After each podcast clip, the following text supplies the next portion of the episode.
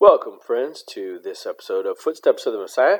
We're going to be exploring Parasha, Parasha Beshalach, which is Exodus 13, verse 17 through 17, verse 16. So almost the complement, chapter 13, verse 17, and to all the way to chapter 17, verse not 13, but actually 16.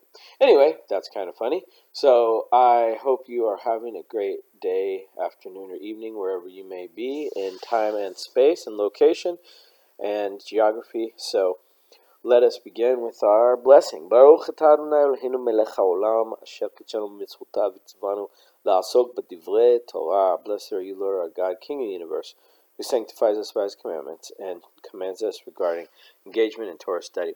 All right, so this week, Beshalach, we'll start with a nutshell version of it, explore what's in the Torah, and then move on to the Haftarah and the connection between the two.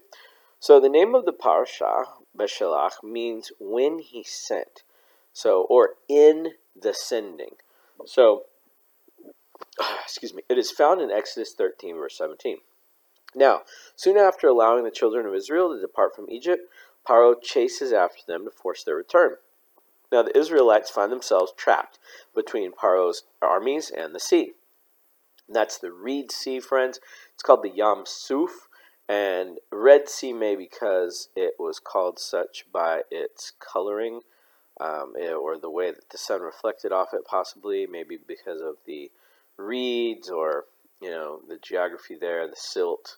I'm not sure, but um, the correct translation is more likely Sea of Reeds.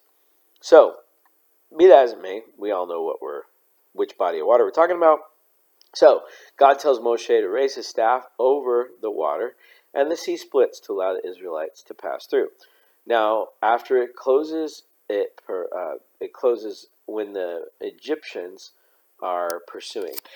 Now, in Psalms, you'll find that it says that the Lord created paths, P A T H S, plural, paths in the sea. Um, and that is where we get a midrash that says there were 12 paths that the tribes crossed through. So one for each tribe. So let's take a look and see if I can find that psalm for you. Uh, let's see here. I actually wasn't going to get into that, but we do see that in First Corinthians 10 verses 1 through 2 that Rav Shaul talks about the crossing being uh, an immersion, being a mikvah.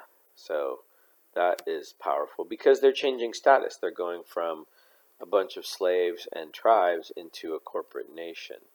So I'm looking for the, uh, let's see here, the psalm that says they were split into paths. Let me see, give me just a moment. Uh, let's see, that's not it. Alright. And then we also have a couple other bodies of water. The Jordan splits. Um, so when Yehoshua came to, in Joshua 3, they they split the Jordan to cross over into the land. And then in Isaiah, in the future, it says that Isaiah 11 says that in the time of the redemption, that Hashem will dry up the tongue of the Egyptian sea and lift his hand over the river with the strength of his wind, and he shall beat it into seven streams. Now, commentary says that river is the Euphrates, and the seven streams correspond to the seven different places on the side of the Euphrates that Israel was exiled to. Now, according to others, this refers to the ten lost tribes, which is also makes a lot of sense. The ten that were exiled into eastern um, Asia, and well, all over Asia actually. And give me just a moment. All right, I'm going to find this psalm. Okay, so interestingly enough, there are several psalms and several verses in Isaiah. And let me see if I can find them for you. So, Psalm 106, verse 9 says he rebuked the reed sea and it dried up, and he led them through the depths as through a desert. Uh, probably the scripture that the Midrash comes from is Psalm 136. I believe it is verse 13 that says, To him who cut the sea of reeds asunder, for his kindness is eternal. Uh, Legozer Yam Suf Lig Zarim. So, Zarim is split. Uh, but anyway, if you look up um, parting or sea or paths in the sea or Israel crossed paths in the sea, you'll find quite a few in Psalms and Isaiah. Um, the Psalm 18 says the channels of the sea appeared and the foundations of the world exposed. Um, and really, there's a lot of allusion here to walking on water, uh, walking in the waters and coming out dry. Uh, several references in Isaiah. So it's very interesting. Uh, one of the places that I noticed that had several was, I can't find it. I've got so many windows open, but I believe it was in Isaiah 40. Um, and Psalm 77 19 also says, Your path led through the sea, your way through the mighty waters, though your footprints were not seen. So that's fascinating.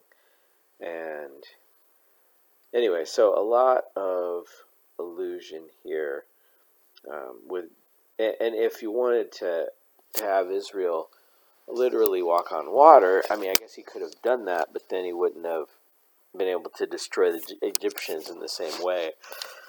And there is an interesting midrash that Paro was the only one that survived. And I'm not sure why he survived the death of the firstborn. I guess he wasn't the firstborn. But for him to uh, survive in the Midrash, um, he was, I guess, like he drowned, but then the sea put him back on the land, something like that. And then he actually ended up going to Nineveh and becoming the king of Nineveh that we see in Jonah. So, um, because of what he went through, he causes the city to repent. So, we'll go ahead and get back to the Haftarah in a nutshell. So, the, and obviously, Yeshua is the one that walked on water, and I believe that is connected somehow to this, but that is a little bit beyond the scope of what I was prepared to talk about today. So, uh, Moshe raises his staff over the water, sea splits. Israelites pass through, pursuing Egyptians die. Moshe and the children of Israel sing a song of praise and gratitude to God. And in the des- in the desert, the people suffer thirst and hunger and repeatedly complain. So God miraculously sweetens the bitter waters of Marah, and Moshe has to bring water from a rock by striking it with his staff.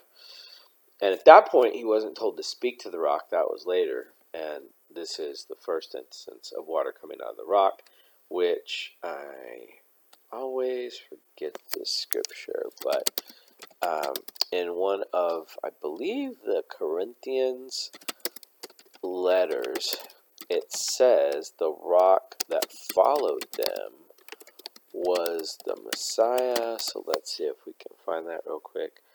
Uh, 1 Corinthians 10, I always, uh, 1 Corinthians 7, but anyway, 1 Corinthians 10, the spiritual rock that followed them uh, was the Messiah. Basically, is all it says.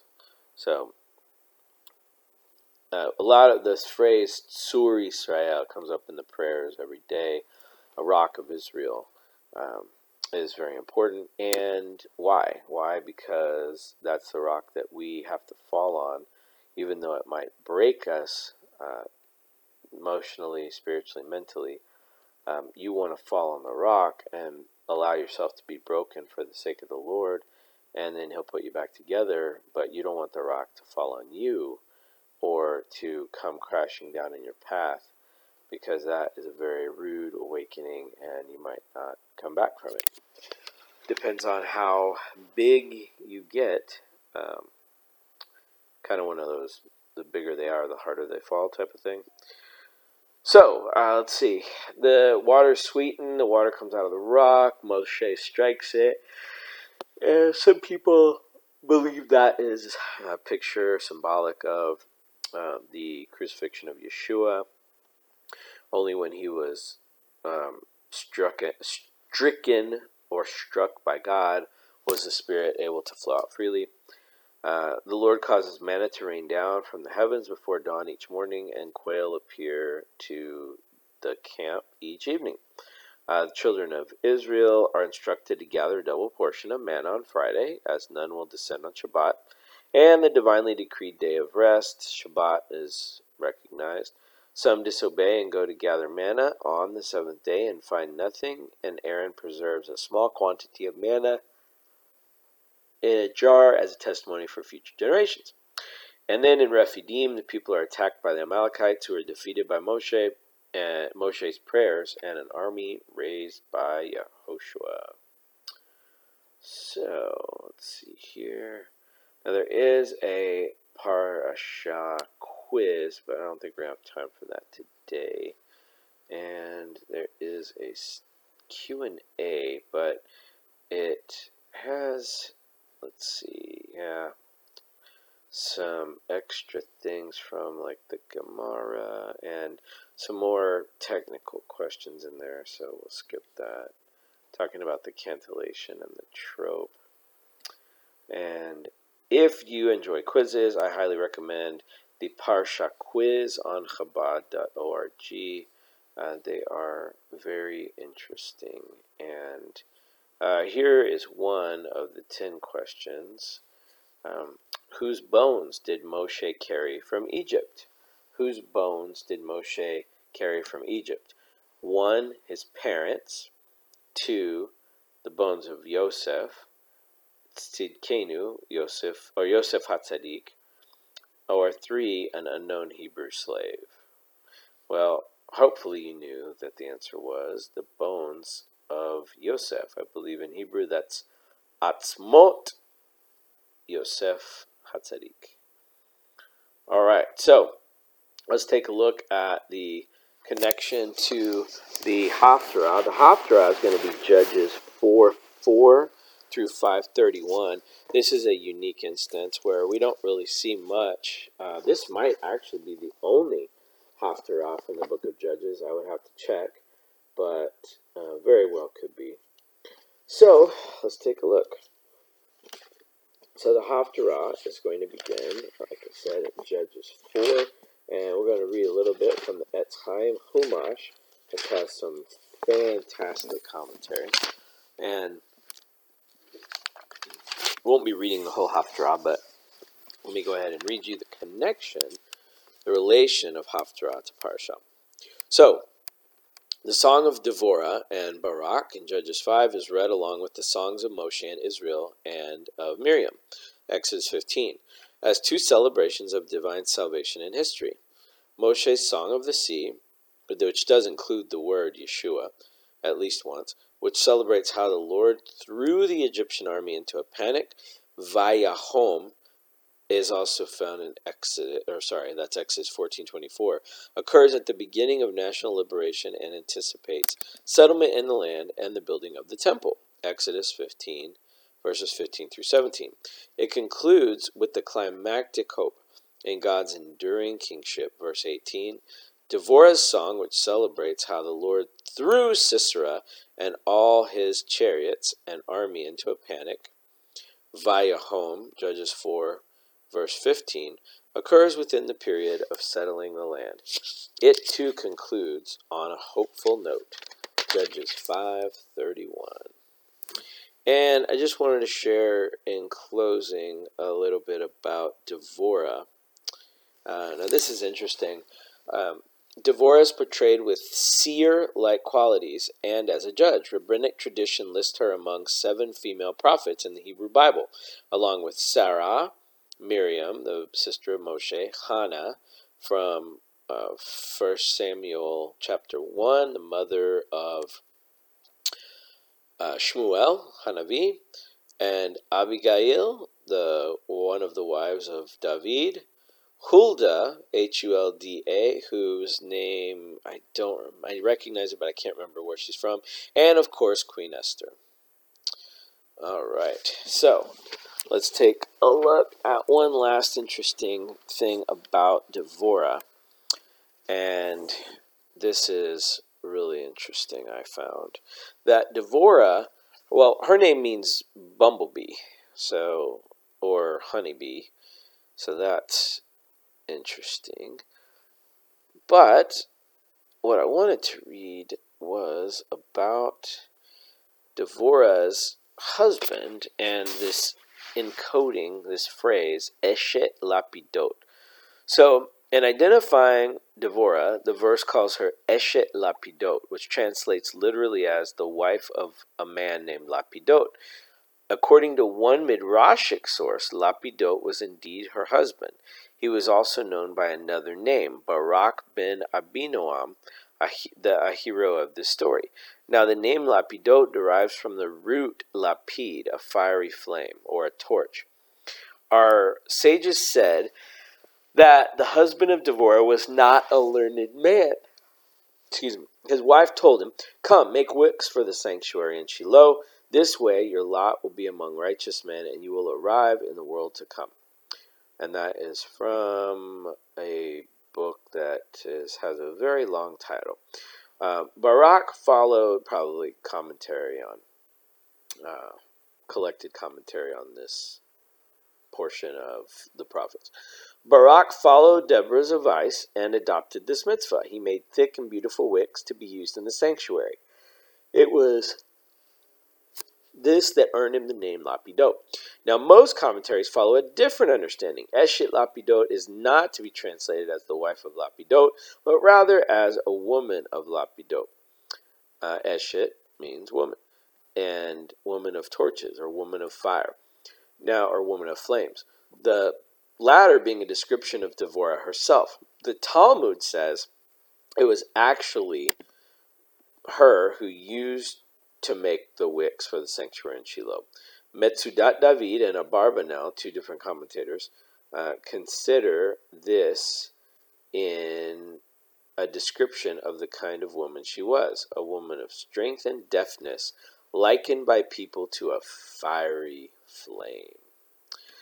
So, that is all we have to share for this week. We're going to do an abbreviated version because we are short on time, but just some insight, some connection. But as you prayerfully read through the parasha and the haftarah, look for the connections, look for what the Spirit is seeking to show you, and may your lapid, the lapid in the spirit that you carry inside of you, burn bright and burn freely for the will of God and may you be blessed and encouraged with this word. We pray that you will invite Yeshua to be the torch, the flame, and the fire in your spirit for your life. And may he come speedily and soon in our days and bring us into the days of the Messiah. Shalom, friends.